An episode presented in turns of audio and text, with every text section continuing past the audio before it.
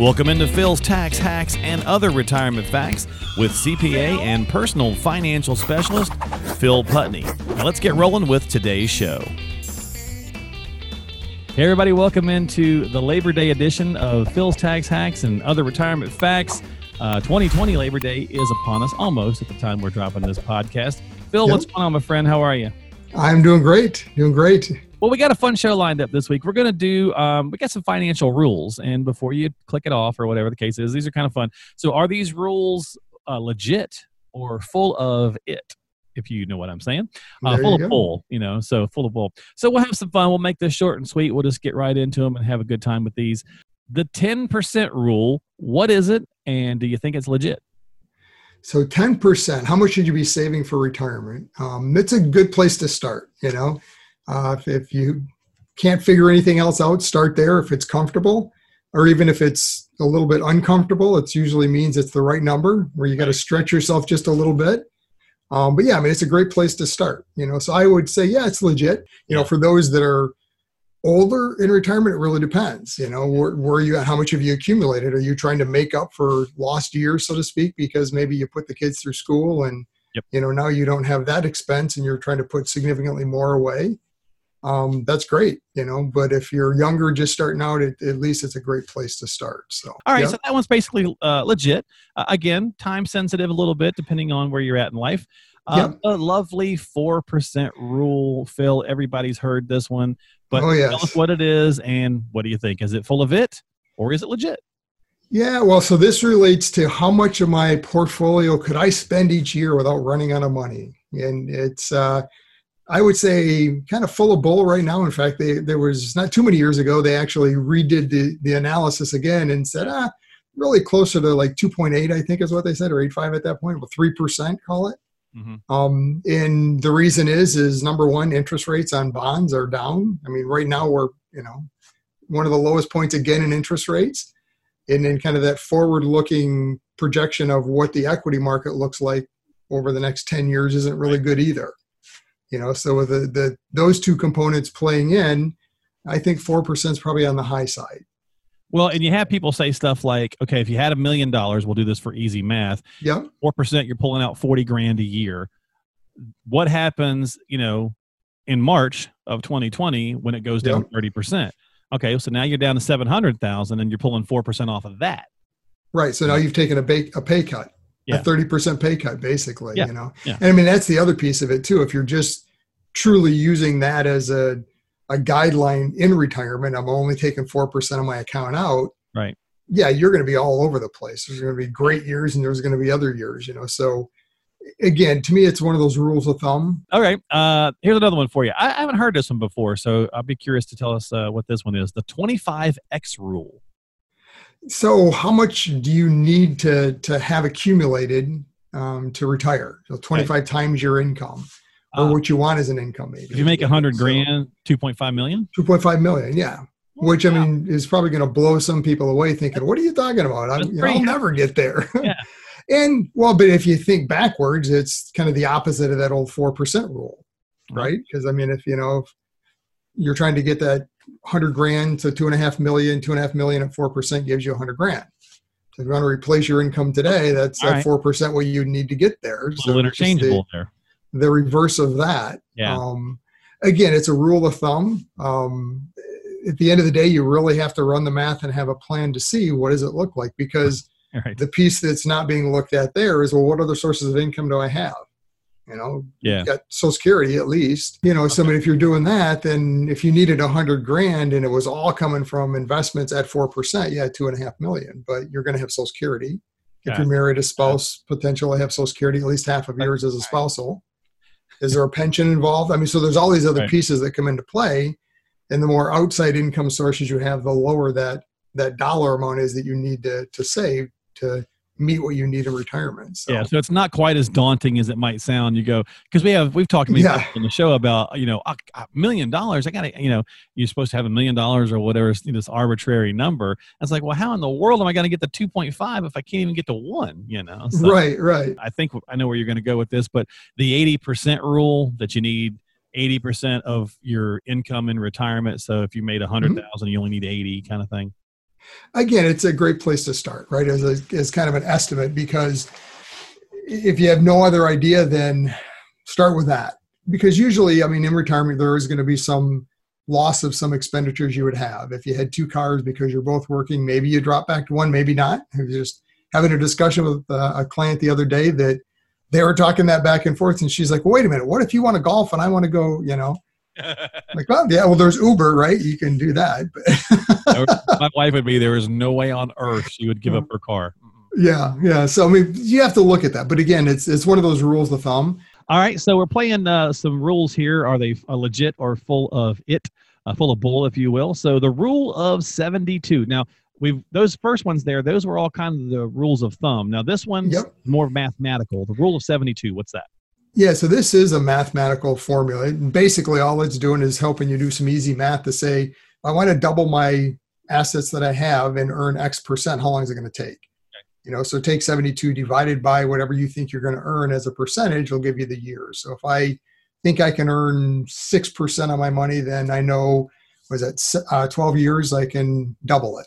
You know, Okay. so that's kind of the, the rule there. Okay. So, Legit. Yeah, oh yeah, it's legit. It's, it's just math. It's a mathematical rule. Good. There's Okay. no, nothing to argue there. It's a good kind of a guesstimate of you know trying to think of how long I need to hit my number. You know, Okay. if my number's a million dollars and I'm have this amount today, and I'm just not you know not going to have any more money going in just through Right. earnings at six percent or whatever your number is.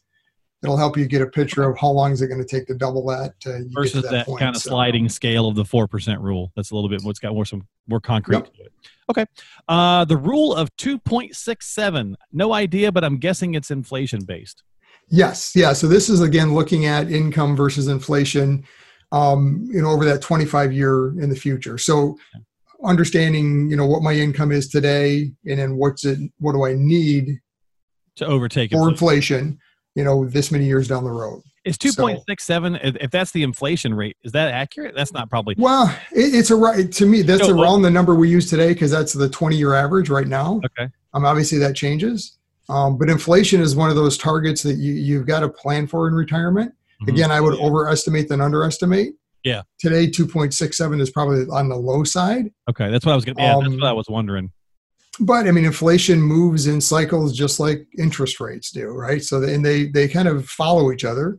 So, bond interest rates were at one of the lowest points in history. It can't get much lower than where it's at right now. Inflation is pretty low too, you know, on most things. I mean, there's Right. always some of those outliers like toilet paper and hand sanitizer and all those crazy things that are, have Right. high demands and webcams, like we talked about. But I, I don't know, Phil. You got to got to be careful with those with sayings like that. It's uh, it could be a meme, right? You see those memes where it says that's hold, right. hold my beer." Can't get much lower than that, and doing Yep. rate says "hold my beer." You know, you never know. There's always you never know. It's, yeah. never know. So, but yeah, inflation is one of those pieces you got to account for. Yeah. So, Uh, we'll we'll share some info with some some of our listeners here in the Michigan area if you if you haven't uh, seen other news, just to kind of share how interesting 2020 is. Kind of to that point we were just laughing Yep. about. Uh, the uh, weird thing that happened in Iowa. I don't know if you saw that about a week or two ago. Uh, basically, it's a hurricane without a hurricane. They call it like a yeah, or something. That was crazy, that right. devastating. Yeah. Devastating. And I, I've got clients in Iowa as well that I talk to, and I'm like, never heard of that. And they're like, neither had we. Yeah. Didn't So- expect that. Didn't plan for that. So, Or the insurance companies didn't either. uh, so, 2020 and Mother Nature said, how about this one? You know. that's right. We're going to try this one on you. yeah, did you have that on your bingo card for the year? Uh, all right, so we're going to finish off with our final one here, folks. Uh, full of uh, rules, full of uh, bull or legit or not, and it's our old friend, the rule of a hundred. Yeah. So, the rule of 100 is getting to that asset allocation at a really high level between stocks and bonds. How much should I have invested? And basically, it's taking 100 minus whatever your age is, should be about the amount you would have invested in in stocks. Let's say, you know, so if you're retiring at 60, then about 40% stocks, 60% um, in bonds gives Right. you that allocation. So it's you know gives you an idea as you age. Then obviously the number in the stock goes lower. The number in uh, the bond portion goes uh, uh, um, higher, more conservative as you age. So, you're- good rule of thumb, good place to start. Um, But you know, really, it comes down to understanding what you're comfortable with. Maybe based on this, that 40%, 60% allocation is what it says you should be, but you're not comfortable with that because that has Right. a lot of volatility. Yep. You know, which then that doesn't really matter. Yeah, and I what the that- rule says. So Right. It's it's that one. This one definitely is back to a rule of thumb, and I think it definitely gives you a simple place to look at right. when you go to sit down with an advisor and say, okay, well, I know that the rule of 100 says that I should be here, uh, but I just don't feel good there. Where do you have me? If you're already working with an advisor, you can ask that question. Hey, how much do I have at risk, or whatever the case might be? Or if you're shopping for a new advisor, that kind of thing. It's a bit maybe outdated in my thought. I don't see, you know, see Yeah. think, Phil, but oh, like absolutely outdated because it's yeah. you've got to look at the big picture of everything. And I mean, this is getting into the risk tolerance is one of my favorite discussions with clients because they're they're all over the board, you know. and it, my favorite one is always, well, what should I be? I'm like, I don't know. This is this is a personal preference. I'll tell you what I whether I think it's too high or too low, and if we need to make adjustments. But Right. I don't know what are you what are you comfortable with? What can you bear? Well, the math a good place to start. this. Like maybe Yeah. if, if your math says, you know, you need to have thirty percent, um, you know, in the market, let's say, to attain your goals, but you're just not comfortable with that, then you got to look for other solutions, right? Correct. Yeah, and it's one of those. There's two sides of risk that you have to look at. Number one, what what are you comfortable with? How much you can you bear, and the other one is how much you need to take. Yeah. You know, and, and I see people on both sides of that equation. Some that are taking way more risk than than what they even need to because they don't. You know, they've got enough accumulated. They don't need to take that risk. So what's the end game? Why do you want to take the risk? Is it Yeah. to grow the pot bigger, pass on to the kids? Great. Then let's plan for that. And there's other ways to do that too. But if it's way beyond your comfort level, you know, or just the opposite, where you need to take a little bit more risk than what you're comfortable with. So let's help position that the right way so you're not going to get harmed by it Yeah. during retirement. So Yeah. If you're sitting it's just a great discussion to have to, to make sure you look at both sides. Yeah, absolutely. Now, if you're sitting there watching the stock ticker every day, you know, then it's you're not in the, place you know, you want to be at. That's for sure. You're going to miss retirement. It's, it's, yeah, you it's know, gonna going to right. blow by you because you're going to be paying attention to what's going on in the market and the elections and all the other pieces. And so Yeah, Yep. exactly. And that's why you work with an advisor so they can do that's right. that worrying for you. So reach out to Phil, folks. We're going to wrap it up. So hopefully you enjoyed this quick little uh, rules of thumb. Not, well, I guess rules in general, financial Rules in general. Yeah. rules in general. So whether they were legit or full of it, uh, reach out to Phil if you got any questions before you take any action. As always, I like to say that 248 888 7530. I'll put it on the screen for those watching. 248 888 7530 is how you get in contact with him. Let him know you want to chat. You can reach out to him, let him know. You can find him on philstaxhacks.com. That is philstaxhacks.com. While you're there, subscribe to the podcast on Apple or Google or Spotify or any other number of platforms that are out there. Uh, we'd certainly appreciate the support. Share it with someone who might benefit from the message as well.